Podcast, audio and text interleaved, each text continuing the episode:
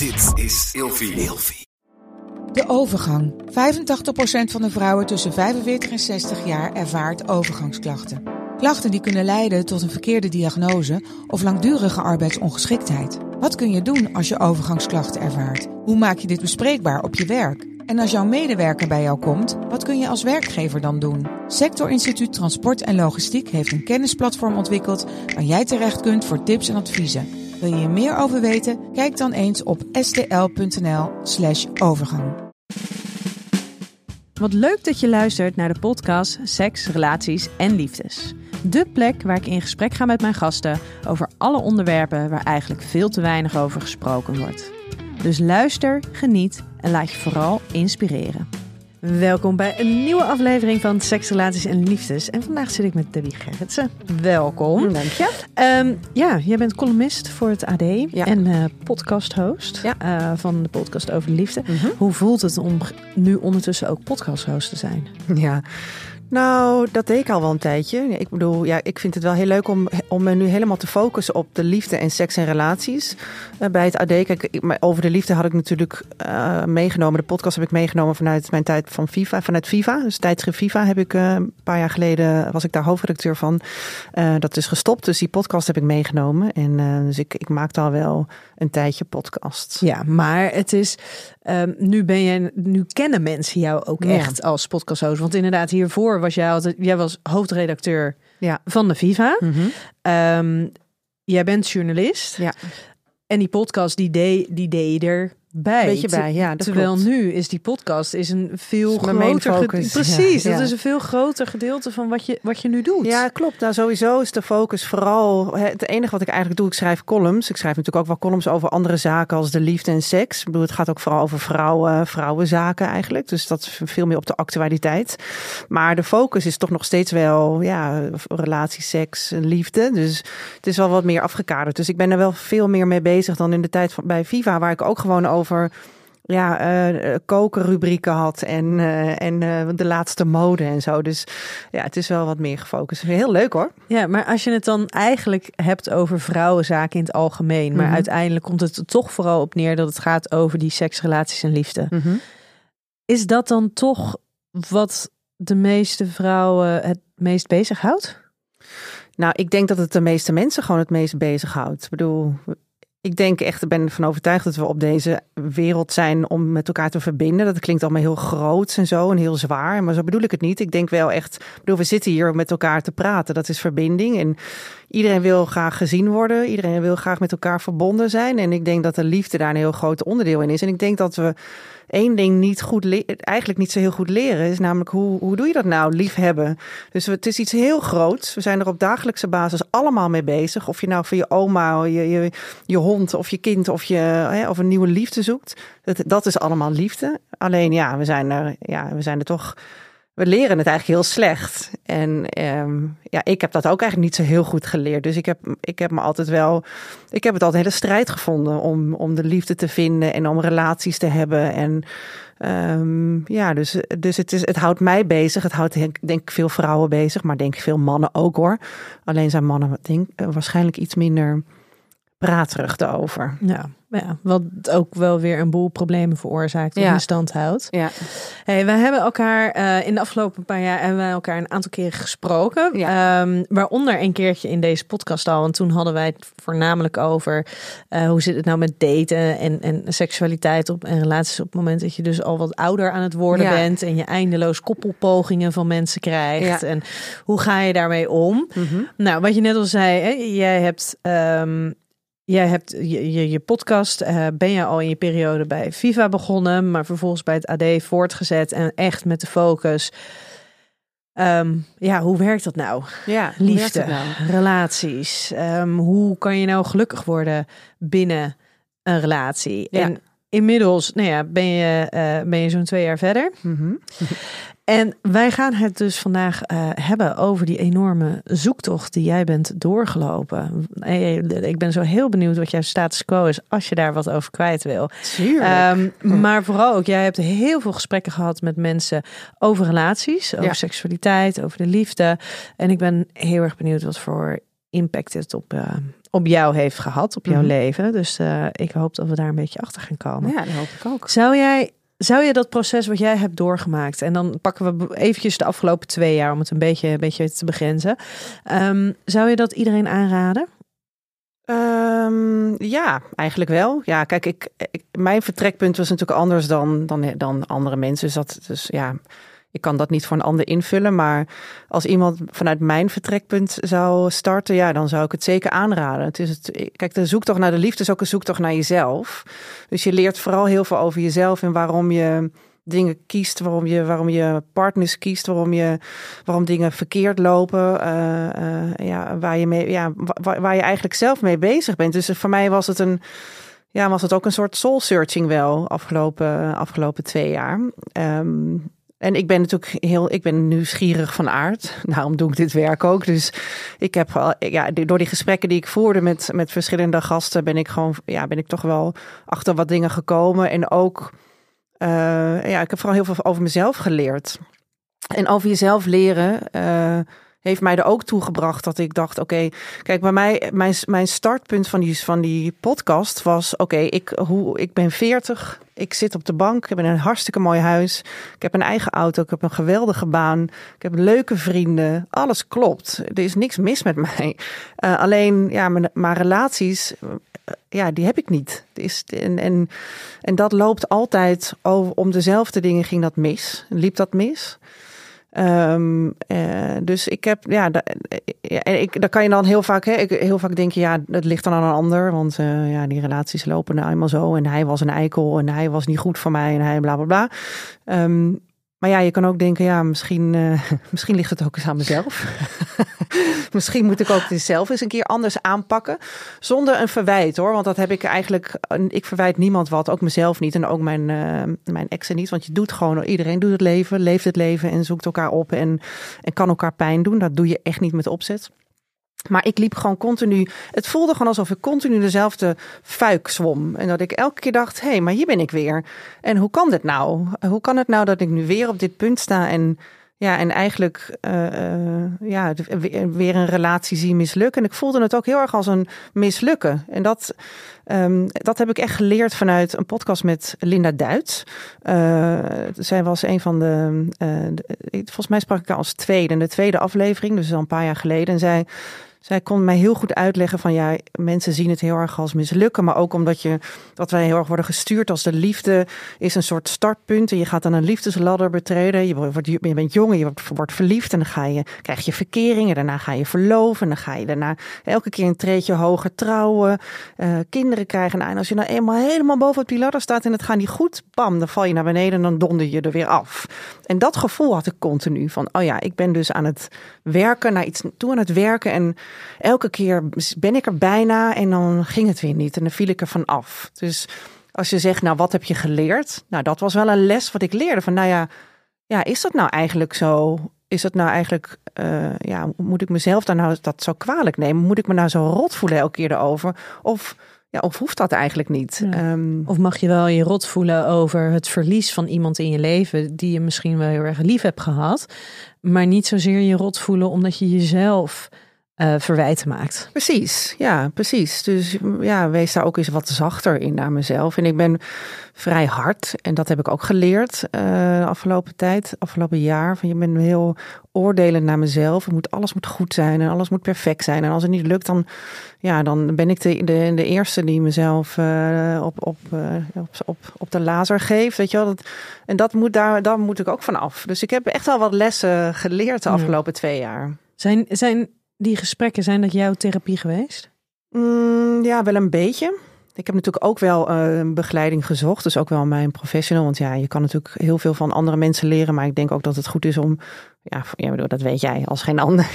het is je werk. Dus ja, ik heb wel iemand gezocht die mij kon helpen. Dat een beetje te kanaliseren. Een beetje te begrijpen van waar, waar sta ik nou. En uh, ja, een beetje te re reflecteren en te sturen. Ja, want dat vind ik wel heel bijzonder. Hè? Want ik heb best wel wat, um, ook wat cliënten gehad. En die zaten eigenlijk in dezelfde situatie als waar jij dan op dat moment in zat. Dus mm -hmm. inderdaad, 40 um, voorbij of nabij.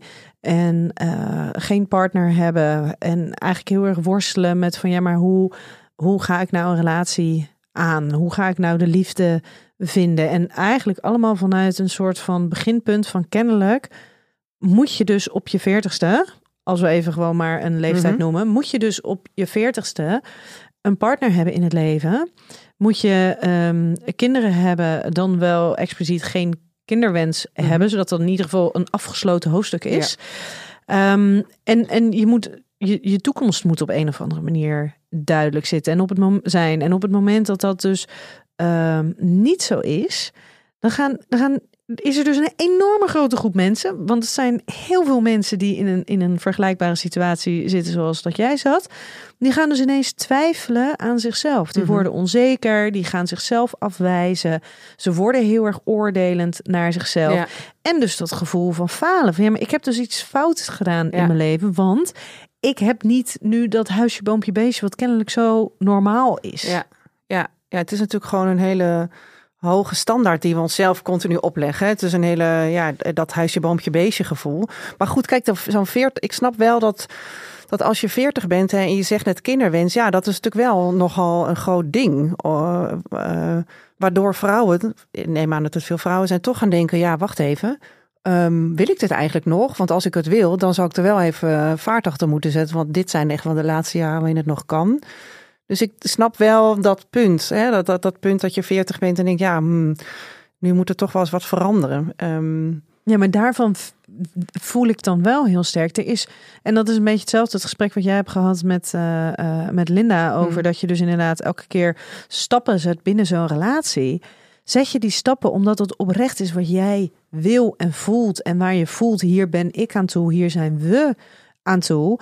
Of zijn dat stappen die gezet worden op basis van de verwachtingen die er zijn? Nou, dat is een goede vraag. Want ik heb dat wel. Ik heb daar zeker in het verleden wel eens keuzes gemaakt waarvan ik dacht: dit doe je niet, doe je niet omdat ik het zelf nou per se goed echt wilde. Maar dat deed ik toch omdat ik ja, aan een beeld wilde voldoen. En dacht van nou, nou, nu ben ik hier wel klaar voor. Nu wil ik graag. Uh, zo'n leven. Ja. Toch een beetje, een beetje invullen. Een beetje, ja, toch wel een beetje wenselijke, ja, een beetje wenselijke uh, patronen volgen. Maar dan, dan ga je dus ook volledig aan jezelf voorbij. En dan sta je dus daar in één keer um, op, op soort van op het hoogtepunt van, van je relatie. En op het moment dat het dan misgaat.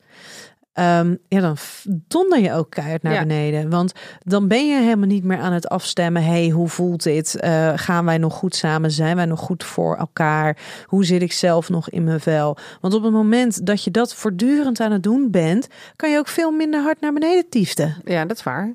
Maar goed, het vertrekpunt moet altijd zijn: ben ik blij met mezelf en wat wil ik nou eigenlijk? En ik denk dat dat het, ik bedoel, het is een cliché van je welste, maar daar begint wel de zoektocht. Daar heb ik ook echt wel naar gekeken. Van ja, waarom loop ik dan? Waarom val ik eigenlijk op dit soort type mannen? Waarom, waarom, waarom doe ik dit? Uh, voor wie doe ik dit?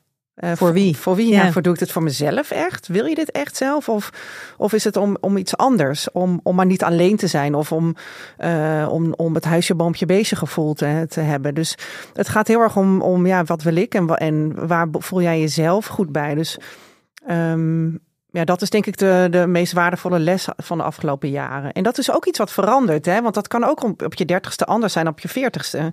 Ik bedoel, ik heb tussen mijn dertigste en mijn veertigste heel veel meegemaakt. Dingen die, waardoor ik.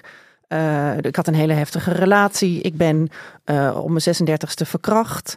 Um, ik heb best wel heftige dingen meegemaakt, waardoor ik. Uh, uh, ook, ook de relaties die ik vervolgens aanging, niet op niet op een hele fijne basis uh, aan kon gaan. Alhoewel ik wel dacht van ik zit goed in mijn vel, dit kan ik aan. Ik, uh, ik heb therapie gehad, hup, en nu ga ik het eens even regelen voor me. Nu ga ik gelukkig worden. Nu ga ik het eens doen. Ik ga nu gelukkig worden. Ja, en dan, dan lukt dat gewoon niet. Dus ik denk dat er ook wat betreft mezelf nog heel veel was op te lossen. Nog veel problemen, nog veel angsten, nog veel uh, verdriet was op te, uh, weg te werken die afgelopen jaren. Ja, en dat is ook echt wel een enorme misvatting die heel veel mensen uh, maken ten aanzien van zichzelf. Op het moment dat ze dan in therapie zijn geweest, dat ze dan denken, oh, ik heb het opgelost. Ja.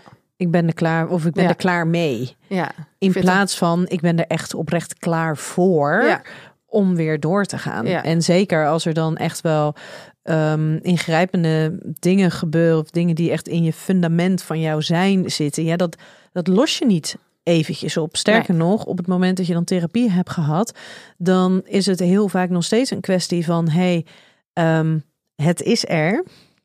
Maar ik kan het, als ik er last van heb, dan kan ik het verdragen en dan word ik er niet meer door overweldigd. En over het algemeen heb ik er veel minder last van. Ja, dat is het, ja. En belemmert het me niet meer Nee, zo. ja. Ja.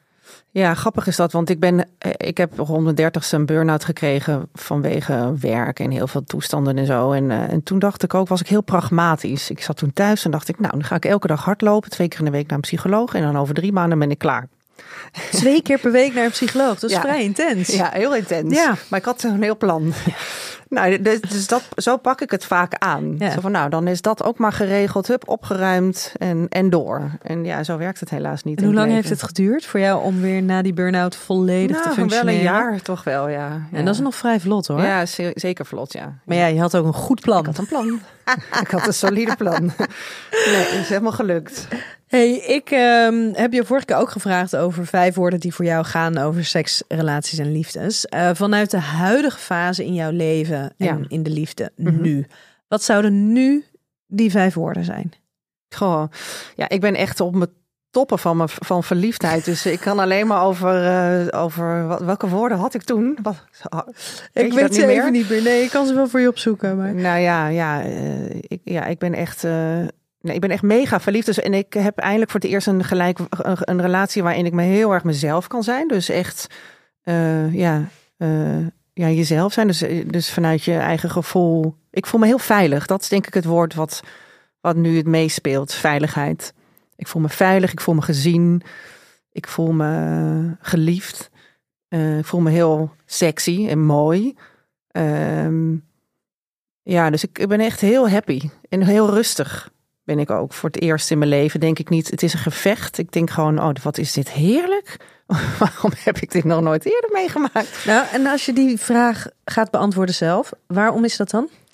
Nou, omdat ik, ehm, omdat ik eh, een, een hele slechte, ik bedoel, je kan het vanuit de psychologie bekijken. Ik, heb, he- ik had echt hechtingsproblemen. Dus ehm, ik was heel angstig gehecht. Ik had, ik had echt mega verlatingsangst door allerlei redenen hoor. En dat is echt niet per se vanuit mijn ouders, maar van alle, door alles wat er is eh, gebeurd. En eh, de afgelopen twintig jaar. Ehm, dus ik, ik zocht gewoon naar de verkeerde dingen in een partner. Ehm, en eigenlijk zocht ik iemand die mij helemaal niet zo veel veiligheid kon geven, maar juist heel, on, on- heel onveilig was. Dus, Ja. Maar goed, dat was ook mijn veiligheid, want dat is hetgeen dat wat ik kende. kende. Ja. Ehm, dus, eh, dus elke keer dacht ik, nou, ik ben er, want dit ken ik en dit is goed. Maar het gaf me nooit echt een veilig gevoel. Dus het was altijd een gevecht. Ik had veel strijd, ik had veel angsten, veel was bang dat iemand wegging. ehm, waardoor ik zelf geen leuker mens werd. Dus er was altijd strijd. En dat, dat heb ik op, nou ja, opgelost. Ik bedoel, daar heb ik echt wel, toen ga je heel pragmatisch, heb ik opgelost. Kom ik weer aan. Nee, maar zo Mhm. bedoel ik het niet. Maar Los jij jouw onveilige ja, hechting ik los heb het even opgelost afgelopen half. Nee, Leer maar- de rest van de wereld ook Ja. eventjes. nou ja, daar heb ik dus wel echt, naar, echt goed naar gekeken en gedacht: oké, maar hier zit gewoon mijn, eh, hier, zit, hier zit iets. Hierom gaat het gewoon ge- mis. En ik heb er nog steeds last van hoor. Ik bedoel, in mijn huidige relatie heb ik ook af en toe vlieg ik tegen het plafond en denk ik: oh, help, dit, is, dit, dit voelt zo verschrikkelijk en zo, zoveel angst voel ik opkomen. Maar en zijn reactie is heel anders dan alle reacties die ik hiervoor Ja. meemaakte. Dus, Want wat doet, wat doet hij anders ten opzichte van de andere partners die er zijn geweest? Hij blijft. Hij blijft staan. En hij legt een arm om me heen en zegt: Komt goed. Terwijl Ja. anderen gingen weg, boos, meestal. En eh, zochten gevecht, strijd. Ja, liep hij de deur niet. uit, ging met deuren smijten, Ja. ging met woorden smijten. Ja. Dat was heel onveilig altijd. Ja. Maar deze man blijft gewoon staan. En die, kijkt- die kijkt me aan en die zegt: Ja, ik weet niet, Ik ga nergens heen. nee, ik weet niet wat jij denkt, maar ik ga nergens heen. Raas jij maar even lekker ja, uit. Ik vind het nog steeds leuk goed. met je. Ja, dus dat is heel, eh, heel bijzonder. Kan je dat dan op zo'n moment geloven? Als hij dan zegt, ik vind het nog steeds leuk met je. Nou, in het begin niet, maar dat begint nu wel langzaam. Denk ik, oh ja, misschien meent hij toch echt. nee, in het begin dacht ik, nee hoor. Nee, je zegt dit maar. Ja. Maar, eh, maar nu denk ik, ja, misschien meent hij het wel. Maar Ja. echt voelen is nog een ander, eh, is nog iets anders. Dus het is ook een pad wat je moet uitslijten. Het is gewoon een, een- weg die je continu in moet. En dat pad, ik liep altijd een heel ander pad. Die ik heel goed heb bewandeld. Dat is heel diep uitgesleten. En nu bewandel ik een andere weg. Dus ik, dat is nog wel nieuw en spannend. Maar ehm, Dat paadje moet er nog een beetje insluiten. ja, daar moet er nog een beetje inslijten. Ja. Ja. Ja. Ja. Hey, ehm, ik ben heel erg benieuwd, want ik heb een, eh, ik heb een aantal stellingen Mm. voor jou. Nou, kom er maar in. Voor seks en relaties geldt, hoe meer je erover weet, des te leuker het wordt. Mm. Oeh, dat is best een pittige. Ik denk het wel, eerlijk gezegd. Ik denk, nou ja, hoe meer je erover weet, ik denk hoe, hoe meer interesse je erin hebt. Want ik, ehm, want in meer interesse in, dat betekent ook meer interesse in elkaar. En waarom werken dingen zoals ze werken? En waarom, eh, waarom gaat het goed? Waarom gaat het niet goed? Dus ik denk wel dat je, dat je, er, ja, dat je er wel wat bewuster dan mee omgaat. Kijk, als je heel makkelijk. Ik, voor mij was het niet een 1 2tje een relatie aangaan. Ik vond het een gevecht altijd. Dus voor mij is het heel prettig om er juist veel over te weten. Ehm, als je dat heel makkelijk hebt, altijd heel makkelijk hebt gevonden, ja, dan voelt het misschien al goed. Dus dat weet kan ik niet zo goed, dat kan ik niet zo goed bedenken voor een ander. Maar voor wat mij betreft wel, ja. Want ik, eh, ik kan nu wel ding- dingen beter plaatsen. En ik kan ze ook meer waarderen. Ik kan ook. ehm, ik kan het ook wat meer in perspectief zien. Ik kan het ook wat meer. eh, ja, wat, wat beter analyseren, denk ik. Dus ja, wat mij betreft wel. Maar ehm, ja, dat, dat geldt misschien voor een ander die, die het helemaal niet lastig vond om een, om een relatie aan te gaan. Is dat misschien een ander verhaal? Ja, en zou je jezelf de, de, de, de tien jaar of dezelfde twintig jaar jongere versie van jezelf de informatie gunnen die je nu hebt? Ja, zeker. Ja. Wat had je dan anders gedaan? Nou, ik denk dat ik. eh, ik denk dat ik dan eh, een andere relatie had gekregen. Ik denk dat ik dan ook kinderen had gekregen. Ik denk dat ik dan een heel ander leven had gehad, ja. Ja, dat is soms wel eens een bittere pil, maar het is wel waar. Ja. ja. Ja. Als je jouw huidige vriend eerder had leren kennen, had, had jouw leven er dan anders uitgezien? Nee, want toen had ik, eh, had ik hem niet gezien. Waarom niet? Ja, omdat ik hem. eh, dat hij waarschijnlijk niet. eh, ik, ik keek gewoon naar andere dingen in een man. Dus ik vond het. ehm, ik, ik ging voor heel veel spanning altijd. Dus ik ging altijd voor. Ja, voor wat meer afwijkende types. En ik dacht altijd dat ik dat zelf ook was. Ik had natuurlijk zelf ook een beeld van mezelf eh, gecreëerd. En, ehm, dus ik denk eerlijk gezegd dat ik hem niet had gezien. Nee, ik denk dat ik hem voorbij was gelopen misschien wel. En had gedacht, ja, dat is leuk, maar dat is niet mijn man, dat is niet mijn type. Maar dat lijkt me dan ook lastig, dat als jullie elkaar dan nu, ik weet niet hoe, hebben jullie elkaar leren kennen? En nou, aan een talkshowtafel. Ah, oké. Bij half acht. Ah. Waar ik af en toe eh wingman was. Ja, ja. Ja, daar was hij te gast. En eh, met zijn zoon. En toen dacht ik, oh, hij heeft een zoon, dus hij is getrouwd. Dus dat gaat sowieso niet gebeuren. Maar ja, ik kwam binnen en ik dacht meteen, zo, hallo hé. Wat een leuke man. En hij dacht het ook bij mij. Want we keken elkaar aan en er was een soort van klik meteen. En toen dacht ik wel, wow, wat was dit? Ehm, En denk maar- je niet dat je dat dan dus ook had gevoeld als je hem tien jaar eerder... Want Nee. die klik, dat... Ja, Ja, misschien wel. dat of weet niet? ik. Ja, dat weet ik eigenlijk niet. Maar ik denk toch dat het een ander, eh, zeker de hele, de- ik- ons contact daarna, want ja, dat had ik toch, eh, had ik anders gedaan. Ik had dat, ik weet zeker dat als ik, als ik hem tien jaar geleden had- had ontmoet en misschien hadden we wel een klik gehad, maar het hele, de hele aanloop daarna naar een relatie toe, nee, dat was niet gelukt. Nee, en... Dat want- komt door mij hoor, dat is niet door hem. Oké, ja. en, en dit was eigenlijk een soort van, ja, zonder eerbiedig, oneerbiedig te zijn, beetje een soort van je eerste trial. Ja. Hè? Ehm, na een heleboel trial and error was Ja. dit weer een nieuwe trial. Ehm, dan lijkt me dat wel heel lastig dat je, tenminste, ik weet niet hoe dat voor jou is geweest hoor, maar ik kan me voorstellen dat je dus heel bewust in heel veel situaties, wanneer je prim- geneigd bent om heel primair te reageren vanuit je eigen, van je oude gedrag, Mhm. ehm, dat je dan dus heel bewust anders je gaat opstellen. Ja, maar ja, man, ik heb- ben wel echt twintig keer tegen het plafond gegaan. Want ik was ik dan voelde ik van allerlei dingen, oude angsten en vreselijk. Oh, en dan liep ik, dacht ik echt, ik moet hieruit, moet, moet een rondje lopen. Want eh, heel veel dingen hadden gewoon. Hij triggerde natuurlijk net zo goed allerlei angsten bij mij, net als een ander. Alleen dacht ik, ja, ik moet hier nu echt anders mee omgaan. Want het zit niet bij een ander, dit zit bij mij. Ik moet dit oplossen. Ik Ja, moet want hij doet niks fout. Nee, het ligt niet aan hem. Nee, hij doet niks. En als het nou nog een beetje een bad guy is, Ja. dan kan je ook nog denken, ja hallo, maar kijk even hoe jij reageert. Ja, ja, nee, ja, dus het lag gewoon bij mij. Dus die, eh, Dus het was heel leuk, maar ik vond de eerste maanden ook echt zwaar. Ik vond het helemaal Hard zo. werken. Ja, het was echt, ja, het was vooral. Ik denk niet dat hij dat allemaal weet, maar weet je het wel. maar eh, ja, ik, nee, ik vond de eerste maanden niet per se heel leuk of zo. Ik vond het echt eh, hard werken. Ja. En dan word je ook nog eens verliefd. En Ja. dan durf je waarschijnlijk niet helemaal verliefd te worden. Ja, dat durfde ik wel, maar ik durfde, ik dacht wel, mm, ik moet het wel echt anders aan. Ik was gewoon heel erg, ben ook heel slecht in vertrouwen in mensen. Dat komt omdat mijn vertrouwen, ik weet niet hoe vaak is geschaad. Dus ik moest dat, moest, uh, moest wel echt opbouwen, ja. En ja, ja. Ja. nee, ik vond het helemaal geen leuke tijd. En dan überhaupt dat hele chemische proces Ja. van verliefd zijn. En dan die emotionele afhankelijkheid. Ja. Maar oh, Ja, ja. Ik dacht, kan ik dit? Kan ik dit wel doen? Mag ik dit wel doen? Is dit oké? Is het veilig? Dat is, heel, wat, dat is eigenlijk wat de, de, de continu onderlag. Is het veilig? Als ik deze stap zet, is het veilig? Als ik dit appje stuur, zal die dan wel... blijft hij dan eh, nog? Blijft hij dan nog? Als, als ik dit doe, blijft hij dan nog? Is het veilig? Is dat, dat was continu de vraag. En dat is eigenlijk... Ja, dat is eigenlijk dat wat lag echt onder al mijn relaties. Is het veilig? En ik heb me eigenlijk, dat realiseer ik me wel. En dat, dat vind ik achteraf gezien, ik ben heel blij, maar ik vind het ook verdrietig dat ik, dat ik zo lang dat niet heb gevoeld. Ja. Dus het is een heel, iets heel moois, maar het is ook tegelijkertijd verdrietig. ja. En dan is het ergens natuurlijk maar goed dat je, terwijl je het niet hebt, niet weet wat het is. Niet weet hoe het voelt en niet weet wat je mist. Maar inderdaad, terugkijkend op, is het wel heel verdrietig dat het dus al die tijd daar niet is geweest. Ja, Ja. dat ik het mezelf niet heb gegund eigenlijk. Of niet zo goed wist hoe ik dat moest doen. Nou, ik denk vooral dat. Ja. Want jezelf gunnen, daar zit natuurlijk ook alweer een oordeel in. Ja, Alsof jij jezelf iets hebt ontnomen in Ja. plaats van gewoon niet weten hoe. nee, dat is waar. Ik denk ook dat ik het gewoon echt niet wist. En Nee. heel hard probeerde, maar niet, het lukte gewoon niet. Het oprechte geluk vinden in een relatie is lang niet zo vanzelfsprekend als dat veel mensen denken. Nou, dat denk ik echt. Ik denk dat dat echt best wel heel lastig is, ja. Tenminste, in, ja, wat ik dus net vertelde, bij mij, wat mij betreft wel. Ik, ik denk niet dat dat zo... En bovendien, het is ook niet zo, nou, ik heb het nu geregeld, um, tromtidom, handje klappen en we gaan door met het leven. En ik ben alleen maar gelukkig, zo werkt het natuurlijk niet. Dat weet, dat weet ook iedereen wel.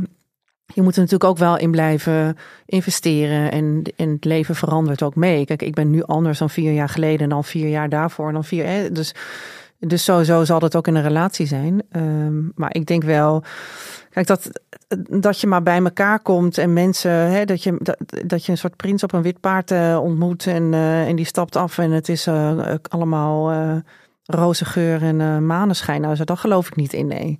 Ik denk wel dat hard werken is. Maar goed, het is ook een, het is een zoektocht naar jezelf. Dat, eh, dat heb ik heel erg ervaren. Ja, ik vind dat zo bijzonder, een soort van bijna een beetje hypocriet, dat we verwachten van onze partner dat hij ons intens gelukkig maakt, maar we zijn helemaal niet te bereid om te investeren in onze relatie, zodat het ook daadwerkelijk een relatie wordt waarin we intens gelukkig kunnen zijn. Mhm. En nou is het natuurlijk sowieso het, het heel erg gelukkig zijn en altijd maar gelukkig zijn. Ik denk dat dat sowieso een illusie is. Ja. En dat we daar helemaal niet te veel op, op, op de nadruk op moeten leggen. Want dan kom je er verdomde vaak achter dat je helemaal niet zo gelukkig bent. En Mhm. dan ontstaat natuurlijk ook al heel snel het gevoel van ik doe het niet goed genoeg of het moet anders. En dan ontstaat er, ja, dan is er een discrepantie, een verschil tussen hoe het zou moeten. Namelijk heel erg gelukkig Ja. zijn met je partner of hoe jij je daadwerkelijk voelt. En dat is misschien nou ja, ook wel eens boos of verdrietig of afgewezen. Ehm, maar mensen mogen natuurlijk wel het geluk vinden in relaties. ja. En ik denk dat er verdomde veel mensen zijn die dat helemaal niet zo hebben.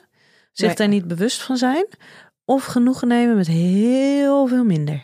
Dat denk ik ook. Maar ik denk ook dat veel mensen uiteindelijk bang worden om elkaar te verliezen. En dus elkaar continu gaan inperken. En, en, en het moeilijk vinden dat, dat relaties veranderen. En dat er misschien. Dat de een, hè, waar je in het begin helemaal gelukkig bent en lovey-dovey, ga je op een gegeven moment problemen krijgen. Of je voelt dat de nabijheid wat minder wordt. En dat iemand in zijn eigen hoofd gaat zitten. Of dat, dat er problemen ontstaan bij. Dat hoeft natuurlijk niet altijd met elkaar te maken te hebben. En ik denk dat continu elkaar blijven vinden en die verbinding blijven vinden met elkaar, dat dat, ja, dat, dat gewoon eh, dat dat het hardste werken is. Ja. Ehm, ik schrijf ook een brievenrubriek hè, in het AD, Lieve Debbie heet dat. En daar krijg ik wekelijks. eh, Lieve Marianne. ja. Nee, nee, nee, nee, nee. Lieve Verkeerde krant, verkeerde krant. Nee, nee, dat is toch een andere naam. Nee, Lieve Marianne, dat is toch van eh, Peter Heerschop? Oh ja. nee, sorry. Ik refereerde klopt, ja. niet naar een andere krant die Nee. het misschien een beetje heeft overgenomen nee, van je. Nee, nee, nee. nee. Ehm, dus eh, daar krijg ik heel veel brieven van. Ja, vooral mensen die wat ouder zijn. eh, de krantenlezers zijn over het algemeen wat ouder. Die, ja, die elkaar toch zijn verloren in een relatie. Vaak gaat het over seksualiteit, hoor, moet ik wel zeggen. En, maar goed, seksualiteit gaat natuurlijk ook over meer dan, dan de daad. Het gaat ook over verbinding voelen met elkaar. En, eh, en, ehm, en dat blijven houden. En dat is echt, en volgens mij is dat het meest ingewikkeld. Als je eenmaal de liefde hebt gevonden. Om, om, ja, om dat te blijven houden. En, Ja. en, dat, en ook lang te blijven voelen met elkaar. En um, ook het vertrouwen hebben dat soms dat je soms even uit elkaar gaat. Hè? Niet letterlijk, maar dat de verbinding, of dat de nabijheid wat minder ver of wat minder dicht is. En dat het gewoon wel weer goed komt.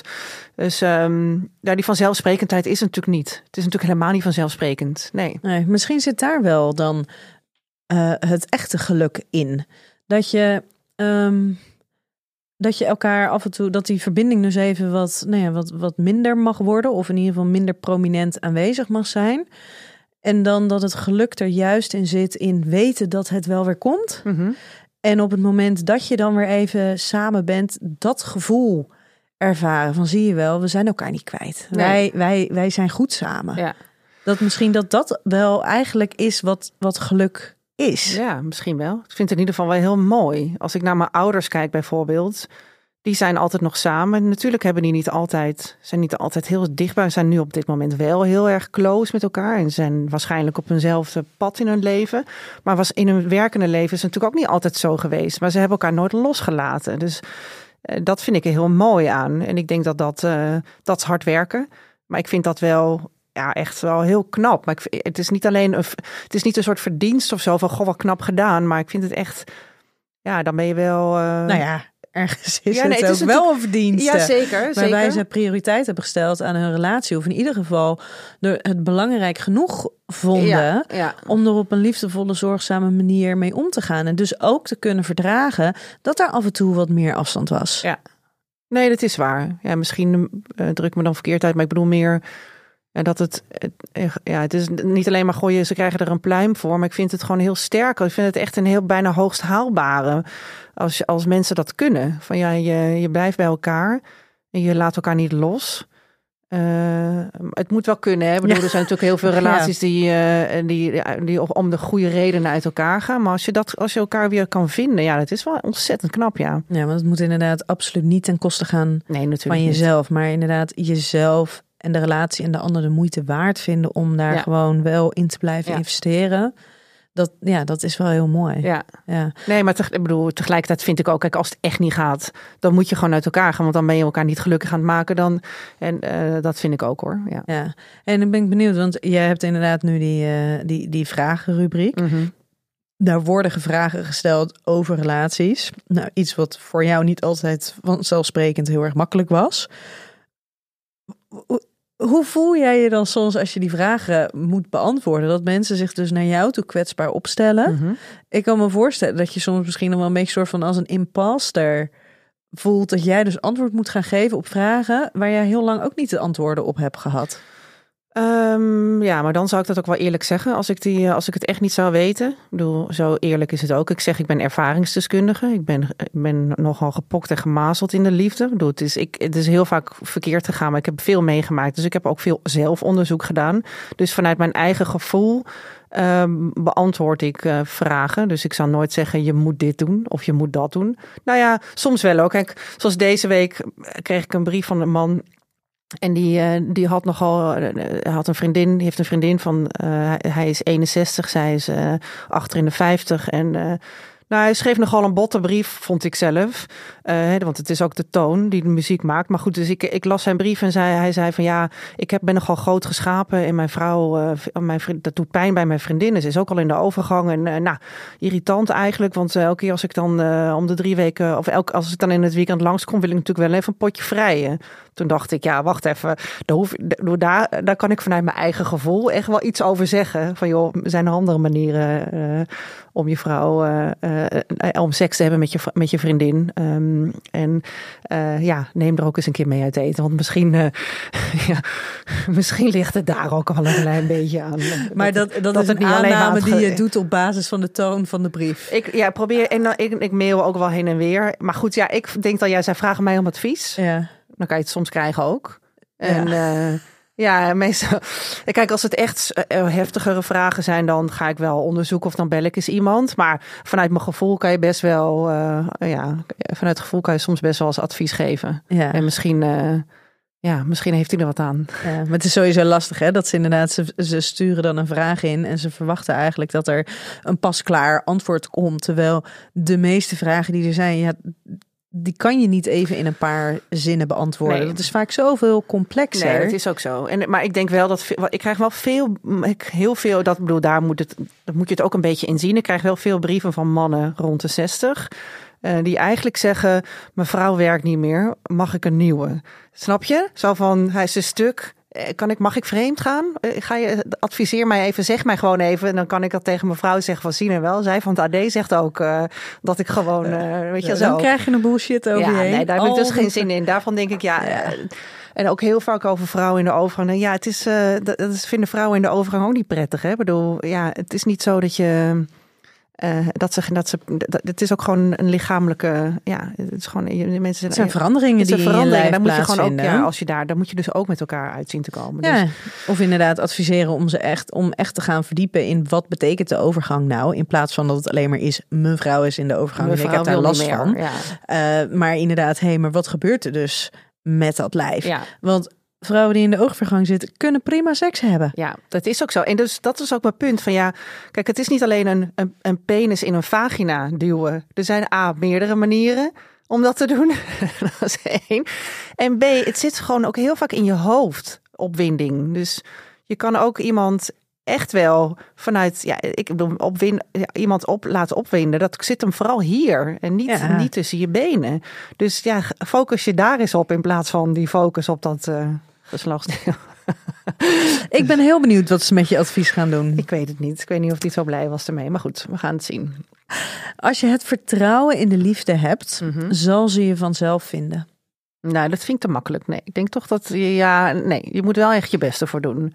Nee, het gaat niet zomaar, eh, En wat is dan je best doen? Echt actief op zoek gaan. ja, actief op zoek. Maar jij zat aan tafel bij maar een talkshow. Oké, maar oké, je, je kan iemand tegenkomen, maar ik was natuurlijk wel actief eh, daarvoor bezig met, ja, met, het, met op grotere schaal het vinden van de liefde. Kijk, ik was niet per se actief naar, op zoek naar iemand die nu bij mij past, maar wel, ja, ik was wel actief mezelf aan het, ja, aan het veranderen om de juiste liefde te vinden.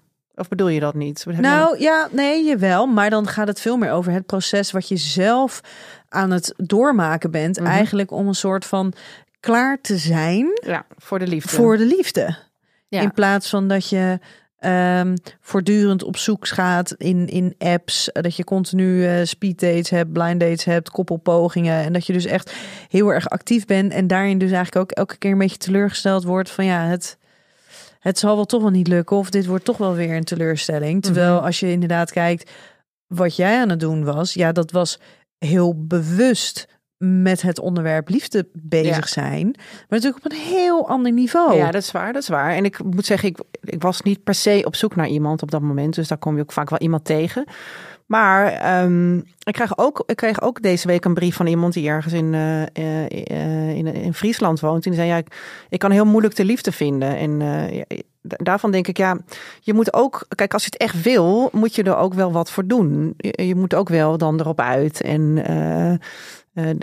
ja, en, en misschien ook eens wat over ja, afspreken met, met mensen waarvan je misschien denkt, ja, is, is dat hem wel of niet? Je moet wel een beetje jezelf, ja, eh, toch wel een beetje out there gooien. Ja, Een in ieder geval in, in sociale situaties zijn Ja. waar überhaupt de kans is dat je iemand tegenkomt. ja, het komt niet vanzelf aanwaaien. Nee, er komt niet een prins ineens op een fiets Ja, of voorbij. eh. pakketbezorger Ja. eh, die ineens voor de deur staat. Zou kunnen.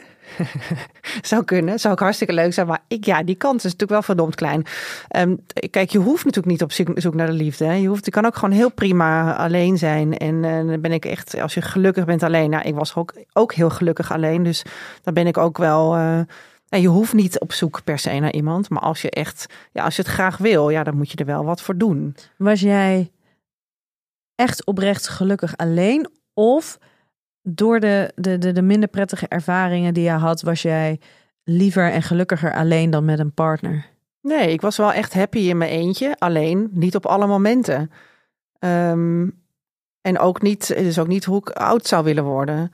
Want met z'n tweeën zijn, maar goed, met z'n tweeën kan je ook zeggen, ik, had hele, ik heb hele goede vrienden. eh, met wie ik hele, op vakantie kon of eh, leuke dingen kon doen. Maar ja, met een partner heb je, is het, dat is een ander gevoel en je bouwt andere, andere, ja, andere ervaringen op. Dus, dus ik, nee, ik was zeker wel happy alleen. Ik kan ook heel goed alleen reizen, heb ik ook heel veel gedaan. Maar ja, ik heb wel, ik, zit nu nog verhalen te vertellen. Ik was zo, was zo leuk in Colombia met eentje en ik, ik kwam allemaal mensen tegen en zo. Maar ja, het is leuker om dat ehm, met, met, een, met een partner misschien wel te doen. Want dan heb je toch ook ervaringen die je samen kan delen. Dus het, er is voor beide wat te zeggen, denk ik. Maar het is niet zo dat ik. ehm, dat, ik, eh, dat ik dacht dat ik was afgeknapt op de, op de liefde of zo. Of dat ik een dacht van nou, het hoeft van mij niet meer. En ik blijf lekker thuis zitten. En ik ben wel gelukkig in mijn eentje. Dat kan ook, maar dat heb ik nooit gevoeld. Ik was Nee. wel echt happy. Maar ik dacht wel, ik wil niet blijven. Ik wil, ik wil niet alleen blijven. Nee. Nee. Ehm, je moet eerst van jezelf houden voordat je van een ander kan houden. Ja, ehm, ja, ik, ik- ja, dat denk ik wel. Nee, dat is denk ik niet. Want je kan natuurlijk wel van een ander houden. Ik denk wel dat je eerst van jezelf moet houden. Wil je, eh, wil je echt gelukkig worden in de liefde. Want ik denk dat, dat doe je dat niet, hè, hou je niet genoeg van jezelf, dan word je misschien onzeker, ga je anders opstellen. En dan, ben je, dan kan je maar zo in een niet gelijkwaardige relatie ehm, verzanden. Maar ja, natuurlijk kan je van, je kan van iedereen houden, Ja. toch? Of, Nee, maar dit vind ik altijd wel een hele interessante. Want het is natuurlijk echt zo'n ontzettende cliché zin. Hè? Je moet eerst van jezelf houden voordat je van een ander kan houden. Ehm, maar over het algemeen kan je prima van een ander houden. Het is even de vraag, hè, waar is die liefde op gebaseerd en, en hoe onvoorwaardelijk is dat? Alleen daadwerkelijk, voordat je kan voelen dat een ander ook van jou houdt en dat dat echt aankomt, daarin is het wel verdomde belangrijk dat je eerst van jezelf ja, houdt. precies. Dus ja, je- ja, want als je zelf denkt dat je waardeloos bent en er is iemand anders en dat is een goed iemand, dat is een oprecht iemand en die vertelt hoe geweldig je bent, ja, dat komt nooit, nee. komt nooit aan. Dat resoneert niet. Nee, precies. Nee, precies. Dus je kan van alles, eh, van alles en iedereen houden. Maar ja, om het terug te voelen of het terug te krijgen, dan moet je wel echt. Ja, dan moet je wel echt van jezelf houden. Ja, en waarschijnlijk neem je ehm, genoegen met een heleboel shit op een moment dat je dus niet genoeg van jezelf houdt. Ja, en vind ik ook lastig. Want wat is dan van jezelf houden? Want ik dacht ook altijd, ik hou van mezelf. eh, en en hou- dat hield ik ook. Maar toch, ge- te- toch kon ik een aantal dingen niet goed voor mezelf regelen. Nou ja, die jij jezelf- waarschijnlijk tegen mij had gezegd van... joh, doe dat nou eens anders. Dat is zoveel beter voor je. Maar eh, ja, die kon ik dan zelf niet zo goed inzien. Dus dat is ook wel een lastige. Wat is dan van, ja, van jezelf houden? Ja, maar dat is, dat is sowieso een hele lastige. En dat is waar mensen vaak ook achteraf pas achterkomen. Mhm. Net zo goed als wat je net zei over dat het nu wel veilig voelt in je relatie. En dan dus eigenlijk het confronterende stukje met dit is dus hoe het heel lang niet heeft gevoeld. Mhm. Dat is ook met dat heel veel mensen zeggen van ja, maar ik, ik, hè, ik vind mezelf prima waard.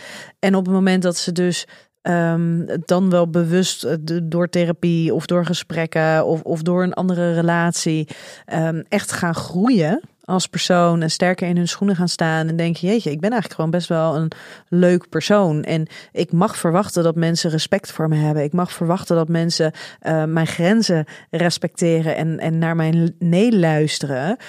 Dat ze dan pas het idee krijgen van jeetje, dit was, dit was een paar jaar geleden echt wel anders. Ja. En dat daar dan het besef zit van, oh ja, maar ik vind mezelf nu echt wel het meerwaard of het belangrijke, of mezelf belangrijker, eh, dat ik echt gehoord en gezien word. ja. En daarin zit denk ik het stukje, ja, wat betekent houden van jezelf?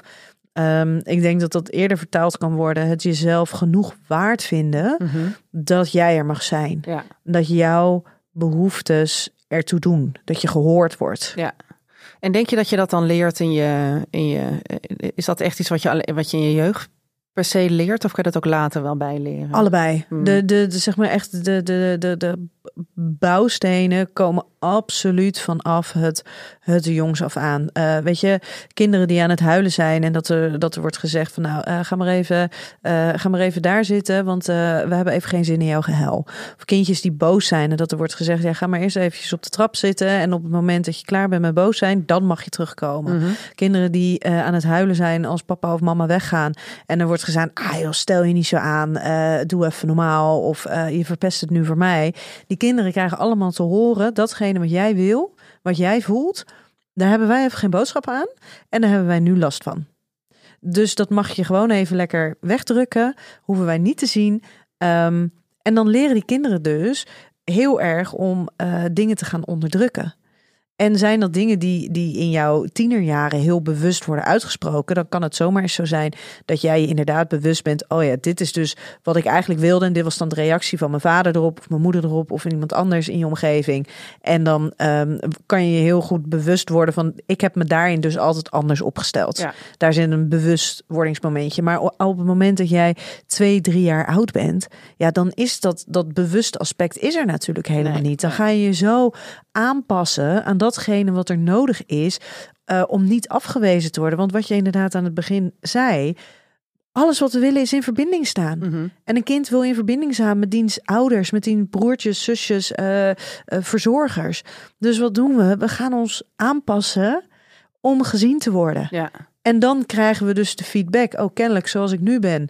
Dan, nou ja, dan, dan mag ik er zijn. Dan veroorzaak ik in ieder geval geen stress.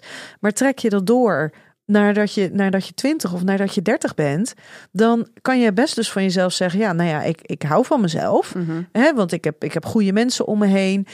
Terwijl als je dan vervolgens in zo'n heel ontwikkelingsproces komt en je gaat je dus bedenken: van, Oh ja, maar er zijn dus een heleboel dingen van mezelf die ik eigenlijk helemaal niet tot uiting laat komen.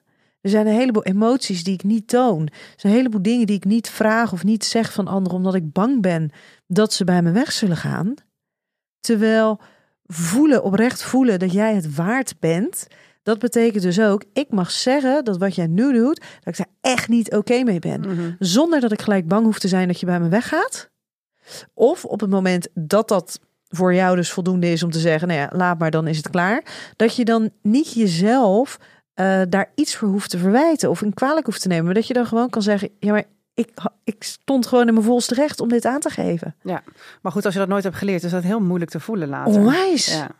Dus dat zijn absoluut wel dingen die je moet gaan, uh, waar, waar je sterker in kan worden en wat je kan gaan ontwikkelen. Maar het is niet alsof je eventjes één hulpboekje en, en morgen ziet de hele wereld er anders uit. Nee, zo werkt het helaas niet.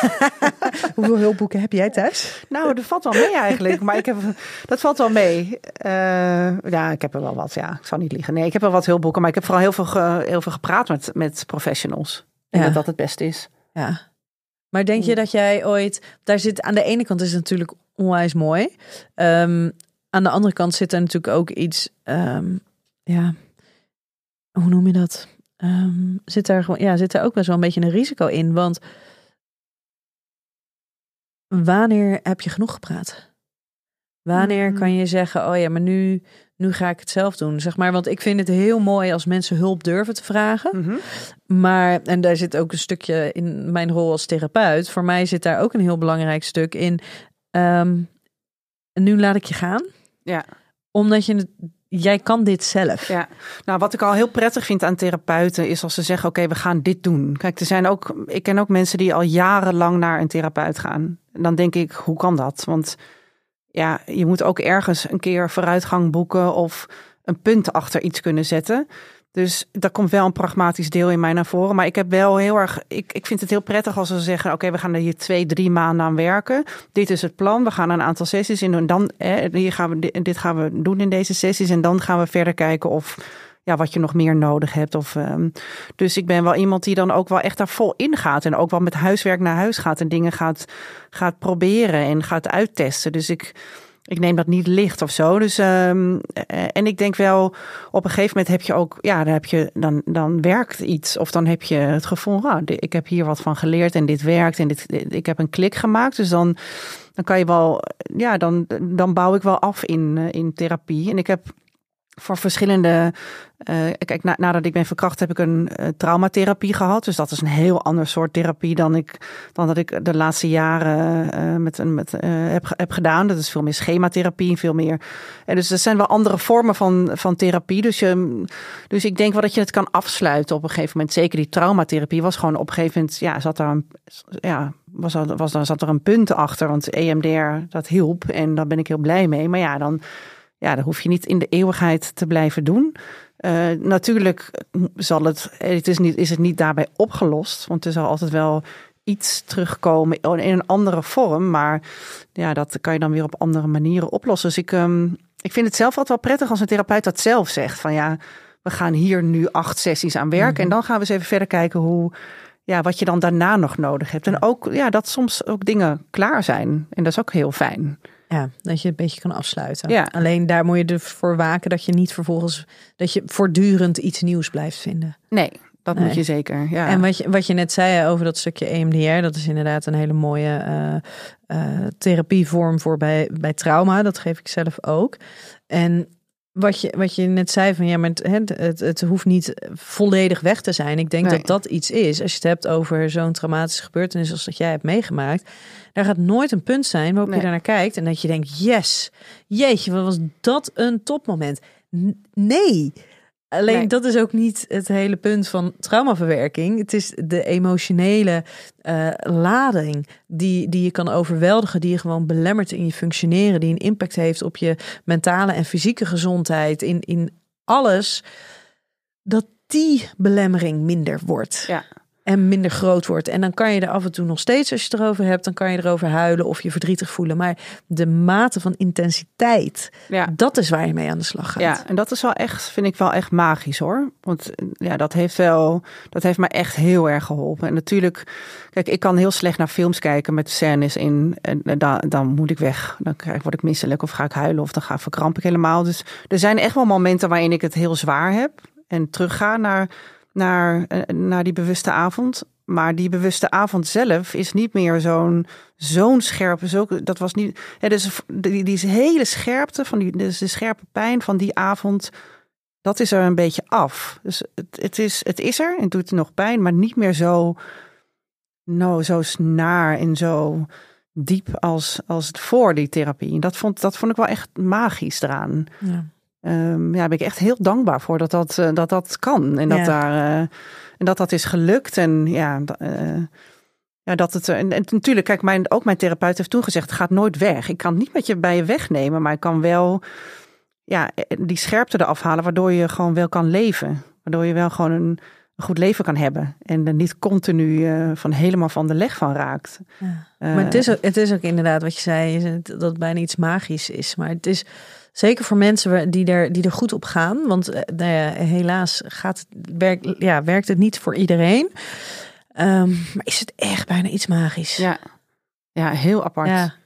Wat je dus ook een van de zwaarste dingen die ik ja, weten luisteraars eigenlijk wat EMDR is.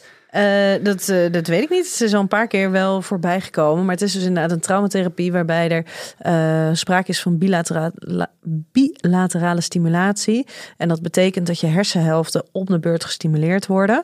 En dat kan door middel van lampjes, kan door middel van buzzertjes in je handen, kan door middel van piepjes in je oren. En het idee is dat je dus van aan het begin, beginpunt is dus een, nou ja, een, een, ehm, een moment een, een target moment wat, wat van alles emotioneel met jou doet. Daar begin je bij, daar ga je aan denken. Dan volgt stimulatie en dan met de loop van nou ja, het uur, de sessie, merk je dat als het goed is, dat die emotionele beladenheid telkens ja. milder wordt. En dat veel mensen die omschrijven het ook van, oh ja, maar het is niet meer onderdeel van mij. Ik kan het, kan er vanaf een afstandje naar kijken. Dus het, ja, de relatie ertoe wordt vaak ook anders. Ja, dat is ook zo, ja. ja. Maar het is, ja, het is, het is magisch hoe dat uh, Ja, het is een soort film waar je dan nog naar kijkt. Wat ook niet heel prettig is om naar te kijken, maar... Ja, je kan er, maar het, ja, het, is, het is niet meer zo, inderdaad, je bent het niet meer zelf bijna. Nee, en dat is vaak wat er met trauma gebeurt. Is, wat er met traumatische gebeurtenissen is, is dat het, je gaat je er zo mee identificeren. Ze worden mm zo'n onderdeel van jezelf, terwijl het ook een stuk is um, wat heel naar is. Dus je wilt er eigenlijk ook helemaal niet naartoe. Nee. Dus het, het verstijft je. Ja. Ook helemaal in je doen en laten. Ja. Ja. Ja.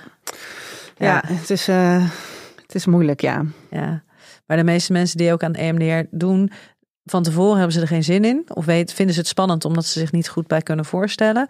En als ze dan eenmaal een sessie hebben gehad, dan enerzijds hebben ze er absoluut geen zin in om een volgende keer te doen. Omdat ze weten hoe, is nou ja, hoe zwaar. zwaar en intens het is. En aan de andere kant, op het moment dat ze enige vorm van nou ja, ja, progressie merken of verandering merken. Dat, ze, dat je dan toch een soort van verlangen, mag ik weer? Ja. Want er, er zijn dingen in beweging. Ja. Ja, ik kan het echt wel, voor alle luisteraars die luisteren, en ik denk, dat moet ik ook, of ik t- ik twijfel nog of zo, ik zou het wel echt, echt aanraden. Ik, ik weet nog dat ik 's ochtends wakker werd en dacht, ik ben afgevallen volgens mij. Ik voel me zoveel lichter. Ben, heb ik me nog, ik heb nog op de weegschaal gestaan. En toen dacht ik, nee, ik, ben, ik voel me gewoon lichter. Ik voel me gewoon echt letterlijk lichter. Ja, En, en, dat, en ja, dus het is heel zwaar. Het is echt pittig, maar je voelt je daarna wel, je voelt wel alsof je iets aan het helen bent. ja, maar het stomme is dat het voelt heel zwaar, maar al, al datgene waar je mee aan het werk gaat, al datgene wat naar de oppervlakte komt, heeft er al die tijd al ingezeten. Ja. Het is niet alsof jou iets wordt aangepraat of dat, dat er gevoelens bij jou neer worden gelegd die, nou ja, die er nooit zijn geweest. Nee, het zit allemaal in dat, in dat lijf. Ja, Dus die zwaarte, die til je elke dag weer met je mee. ja. En dan zeg ik dus altijd, als jij dat hebt kunnen verdragen, als jij dat hebt aangekund, Dan kan je dit dan kan je dit ook. Ja, dat is zo. Dat is helemaal waar. Ja. Hey, wij gaan eh, naar de volgende en de laatste stelling die ik eh, heb voor jou. Mhm. Liever pas nu de liefde vinden en de rest van mijn leven ehm zielsgelukkig zijn in de liefde, Mhm. dan op jonge leeftijd iemand tegenkomen en daar in zekere zin genoegen mee nemen de rest van je leven. Waarbij zielsgelukkig misschien een beetje zware term is, maar Zielsgelukkig. ja, dat vind ik lastig. en Dat, ja, het- voor beide is wat te zeggen natuurlijk. Kijk, als jij heel op jonge leeftijd eh, de liefde hebt gevonden, je hebt een heel leuk leven gehad, je hebt kinderen en de- de- kinderen gekregen eh, en daar eh, en, dat is vind je prima en je hebt daarna een heel een fijn leven samen. ja, er stond wel bij in zekere zin genoegen meenemen. hè? Oh, Dus ik weet niet hoe heel fijn of heel prima. Nee, dus dan bedoel je eigenlijk, ja, kijk, genoegen nemen. Ja, op, ik, met genoegen nemen, ja, ja, ik zou dat niet willen, persoonlijk. Maar eh, dat ben ik. Dus ja, ik, eh, ik, ik ga wel voor iets meer dan genoegen nemen. Want ja, daarmee, daarbij, ik bedoel, dan is echt de. eh, dan denk ik echt, ja, ik ben ook alleen heel gelukkig. Dus ik hoef niet genoegen te nemen met iets. Ehm, maar ja, ja dus dat, dat is een beetje de vraag. In hoeverre neem je genoegen met de liefde? Ja, en, en, en, en met het gezinsleven en hoe, hoeveel, eh, eh, hoeveel waarde hecht je daar aan? Want dat is denk ik wel eh, waar je een beetje op doelt. Hè? Van als je als elkaar jong hebt leren kennen, dan heb je vaak ook een, heb je een heel ander leven. Kijk, ik heb, heb geen kinderen gekregen. Dus voor mij is het, ja, voor mij is het een soort nieuw leven bijna. Ik zit in een soort eh, ja, tweede fase. Ja, helemaal leuk vind ik dit. Dus ik ben heel blij en heel gelukkig. En ik denk dat, dat je ook wel meerdere grote liefdes kan, eh, kan vinden in je leven. Ik sprak vorige week een dame die op haar 75ste helemaal tot over de oren verliefd werd op, eh, op, een, op Peter. Peter is helaas overleden, vijf, een paar jaar later. Maar ja, zij had, en daarvoor was zij 44 jaar getrouwd, ook gelukkig. Ehm, maar ja, je kan dus wel een paar keer echt wel smoor verliefd worden. Dus ik denk wel, je moet jezelf wel het geluk gunnen en ook wel blijven gunnen. Ehm, maar ja, dus ik, ik ben heel happy met, met hoe het nu is gelopen. Ik denk niet dat ik het heel anders had, eh, had, gedaan. Op mijn twintigste had ik... Het is niet zo dat ik altijd maar eh, heel veel eh, ellende heb meegemaakt. Ik bedoel, van mijn twintigste tot mijn dertigste ben ik echt heel... en heb ik een heel... Daarna trouwens ook een heel, eh, flo- heel florissant datingleven gehad. Ehm, en dan wilde ik helemaal niet per se met iemand zijn en kinderen krijgen en huisje, boompje, bezig. Had ik helemaal geen zin in. Ik wilde gewoon studeren en lol maken en een carrière maken. Ehm, dus het ligt er maar net aan hoe je je leven wil invullen. Maar ge- genoegen nemen met elkaar in de liefde, ik denk dat daar meer, meer in zit. Ik denk Dat, er je meer mag verwachten ja, van het dat je leven. wel en nou van jezelf gewoon ook je, jezelf meer mag gunnen dan eh, en een ander trouwens ook. Dan, ja, dan het maar. eh, ik denk dat er wel te veel. Kijk, je ziet best wel in een generatie. Nu zijn er heel veel mensen die ook makkelijker uit elkaar gaan door. Je hebt de drie huwelijken strand in Nederland. Dus dat is best wel heel. eh, Ja, dat is bizar hè? ja, dat is best een heel Ja. hoog, eh, hoog aantal. Aan de andere kant, hè, dus dan kan je zeggen, nou, uh, tutte de tut, wat erg eigenlijk allemaal. En waarom zijn we dan nog samen? Aan de andere kant denk ik, ja, in de generatie van mijn ouders, ja, daar bleven mensen ook maar met elkaar uh, tegen, tegen wil en dank. Nou, dat was ook niet best. Doe, er kwamen ook heel veel kinderen uit met hechtingsprobleem. Ja. Uh, niet, ik niet per se, maar ja, dat, wat is er goed, wat is er slecht? Ik weet het niet. Dat vind ik heel moeilijk. Volgens mij kan je dat pas achteraf in generaties beoordelen. Maar ik persoonlijk zou ik zeggen, neem, niet, neem geen genoegen met met ja, het is wel prima. Ja, en ik vind inderdaad daarop aanhakend met het. Is het, is het zo erg dat mensen nu uit elkaar gaan, terwijl ze inderdaad de generatie van onze ouders dus allemaal maar bij elkaar bleven, Mhm. terwijl ze daar echt niet altijd gelukkiger van werden. Maar daar is denk ik een, een verschil tussen van hé, hey, maar ga je uit elkaar omdat je denkt dat je ergens anders gelukkiger kan worden, of ga je uit elkaar omdat je ongelukkig bent? Mhm. En hoeveel mensen er wel niet zijn die denken dat ze ergens anders gelukkiger kunnen worden. Dat Mhm. het gras groener is bij de buren. En die zo bedrogen uitkomen. Maar Ja. dat, dat dat besef pas komt op het moment dat er al scheidingen zijn geweest. Dat er al huizen zijn verkocht. eh, misschien wel financiële problemen zijn ontstaan. eh, gezinnen uit elkaar zijn gehaald. En daar, ja, die vind ik wel lastig. Ja, maar ja, Want Ja. niet iedereen hoeft bij elkaar te zijn. En bij sommige mensen die komen ook bij mij. En dan is een van de vragen die ik aan hen stel: is van ja, maar is het ook een optie om uit elkaar te gaan? om even tijdelijk uit elkaar te gaan. Nou, nee, gewoon om helemaal uit elkaar. elkaar. Ja, omdat ja. ik ze dan zo zie, zie worstelen. En, en denk, ja, jullie willen misschien wel, maar er zit, er zit geen enkel. Bij sommigen zit er echt letterlijk geen enkel ingrediënt waar we mee kunnen gaan Nee. werken. Nee. Dus is uit elkaar gaan ook een optie. Ja, En dat dat voor mensen dus ook wel heel confronterend is. ja. De, maar dus daarin ben ik absoluut geen eh, voorstander van van iedereen moet maar bij elkaar blijven. Nee, maar, zeker niet tegen wil en dank. Nee, nee, je moet wel. eh, Maar goed, dan kom je ook weer op een punt. Ja, kijk, je, je bent ook niet altijd eh, helemaal uber happy met elkaar. Dus ja, je moet ook elkaar de tijd geven om, ja, om de relatie toch weer bij elkaar te laten komen. Dus ja, gaan we dan te snel uit elkaar? Dat wordt dan nu heel vaak gezegd. Van ja, we, zitten nu wel in een tijd dat iedereen maar de, zo de, de bruid eraan geeft. Ja, de- dat weet ik, vind ik lastig. Dat kan Ja. jij denk ik beter beoordelen. Nou, wat ik, wat ik wel af en toe ehm, lastig vind, is dat bijvoorbeeld één van de twee zegt: Ja, ik heb het nu al een, eh, ik ben nu al een jaar aan het worstelen met mijn gevoel. Ehm, ja, dus ik zie het niet meer zitten. Dus eh, we, we gaan uit elkaar. En dan denk ik wel, oeh, dit vind ik zo verschrikkelijk egoïstisch. Ja, Want ja, jij bent misschien al voor jouw gevoel een jaar lang aan het worstelen en je best aan het doen. Maar je hebt in die tijd nooit je partner er even van op de hoogte gesteld. Dat er dus dingen anders moeten. ja, precies. dat de precies. dingen niet goed voelen, dat je aan het worstelen bent. En dan denk ik, ja, dat, dat vind ik niet helemaal eerlijk. Nee. Zeg je dat dan ook? Ja. Ja. Mijn cliënten zeggen ook wel eens dat ik van de tough love ben. Ja. ja, maar weet je als, je, als je, als je bij mij komt en ik ben alleen maar dingen aan het gladpoetsen en Ja. ik zeg, jeetje, wat vervelend dat, je, dat jij al een jaar lang je best aan het doen bent. En, eh, en, en daar vooral op gaan inzoomen. Ja. En dan? Weet, weet zij het ook? Dat Ja. jij het lastig had? Of ja, precies. Ja. Dus dat, eh, ja, dus dat is, maar da- daar maak ik, het- is wel heel interessant en hoe mensen daarin dus reageren. Maar ik denk dat de liefde het zeker waard is om af en toe ehm dus wel even voor te vechten. ja, zeker. Want, ik, want hen, we hebben ook hoge verwachtingen ervan. We hebben hoge verwachtingen van alles. Alles moet geweldig zijn. Seks moet fantastisch zijn. Ja. Eh, liefde moet fantastisch zijn. Ik had, sprak laatst iemand, een meisje die jong, zij zit in de podcast in, in een van de, in een nieuw seizoen. En zij is best wel jong. En ze zei ja, ehm, ik had nog geen orgasme gehad op mijn eh twintig. of ik kon er nog niet echt genieten van seks op mijn 20, 22. En toen dacht ik, toen zei ze ja, ik weet niet wat is wel van alles mis met mij. En ehm, toen dacht ik ja, 22, ja jemig. Je bent ook nog zo jong, joh. Ja.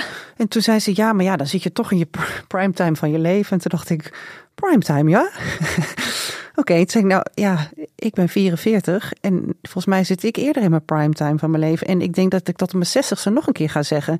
Dat is natuurlijk gewoon niet zo. Hey, we, we moeten nog heel lang. Hè? We zijn, je, bent, Ja. je bent net aanwezig op deze wereld. Je loopt net rond. Ja, er zijn echt nog zoveel. Weet je, je hoeft het nog niet allemaal te kunnen. Hou die, hou Letterlijk die en druk eens- figuurlijk, Nee, ja. haal die druk daar eens van af. En, en en waar, kom je, waar komt het vandaan dat je zo'n nee, dat- je verwachtingen zo hoog zijn daarvan? En dat komt natuurlijk ook door alle podcasts en alle media en alle films en alles wat we daarover maken en schrijven. En dat het allemaal maar geweldig en Hosanna moet zijn. Maar ja, we, we leggen soms wel veel druk op wat we hè, over op de liefde en op ons seksleven. Ja. En ja, soms mag het ook gewoon even kut zijn. En dat Nou is ja, prima. absoluut. En je mag je partner af en toe een klootzak vinden. Ja. En dat, dat mag. Dat Ja. hoort er ook bij. En dat hoeft ook niet volgende week opgelost te zijn. En je hoeft Nou, niet als op je je de een 25 klootzak vindt, is het wel handig als het niet langer dan een week. Een week lang je partner echt oprecht een klootzak vinden. Nee, dat is wel lang. en ja. samenleven en zo. Dat is oeh. Dat is lang, ja. Ja. Ja, oké. Oh. ja, oké. Ja, Nou, nou. oké, iets eerder. Maar je hoeft niet op je 25ste op je pieken van je, van je seksleven te zitten. Nee, en, en gillend klaar te komen elke avond. Hoeft Ook niet. niet in het piek van je leven. Nee. Je hoeft jezelf nog niet hebben uitgevonden. Nee. Sterker nog, je, je, je hebt dan eigenlijk gewoon nog te weinig jaren in je leven gehad om überhaupt, überhaupt te weten wie jij als persoon bent. Ja. En ja, enjoy the ride zou ik zeggen. Ja. Op allebei de vlakken. Maar eh, Ja. gewoon gaan. ja, laat het gaan joh. En ervaar het. En, en als je af en toe op je bek gaat, ja, dat is dan zo. Ja, Ja, dat is wel echt leuk aan ouder worden hoor. Echt, ik vind echt ouder worden eh, alleen maar leuk. Is echt één groot feest. Wat dat betreft is het echt, eh heeft moeder natuur dat goed geregeld. nou dan gaan we hem daarmee afsluiten. Ja. Ehm, Dank je wel dat je er Graag weer gedaan. wilde zijn. En ik, eh, ik, ik gun jou al het geluk en liefde. Nou, ik jou ook. Hey lieve luisteraar, tot volgende keer bij een nieuwe aflevering van Seks, Relaties en Liefdes.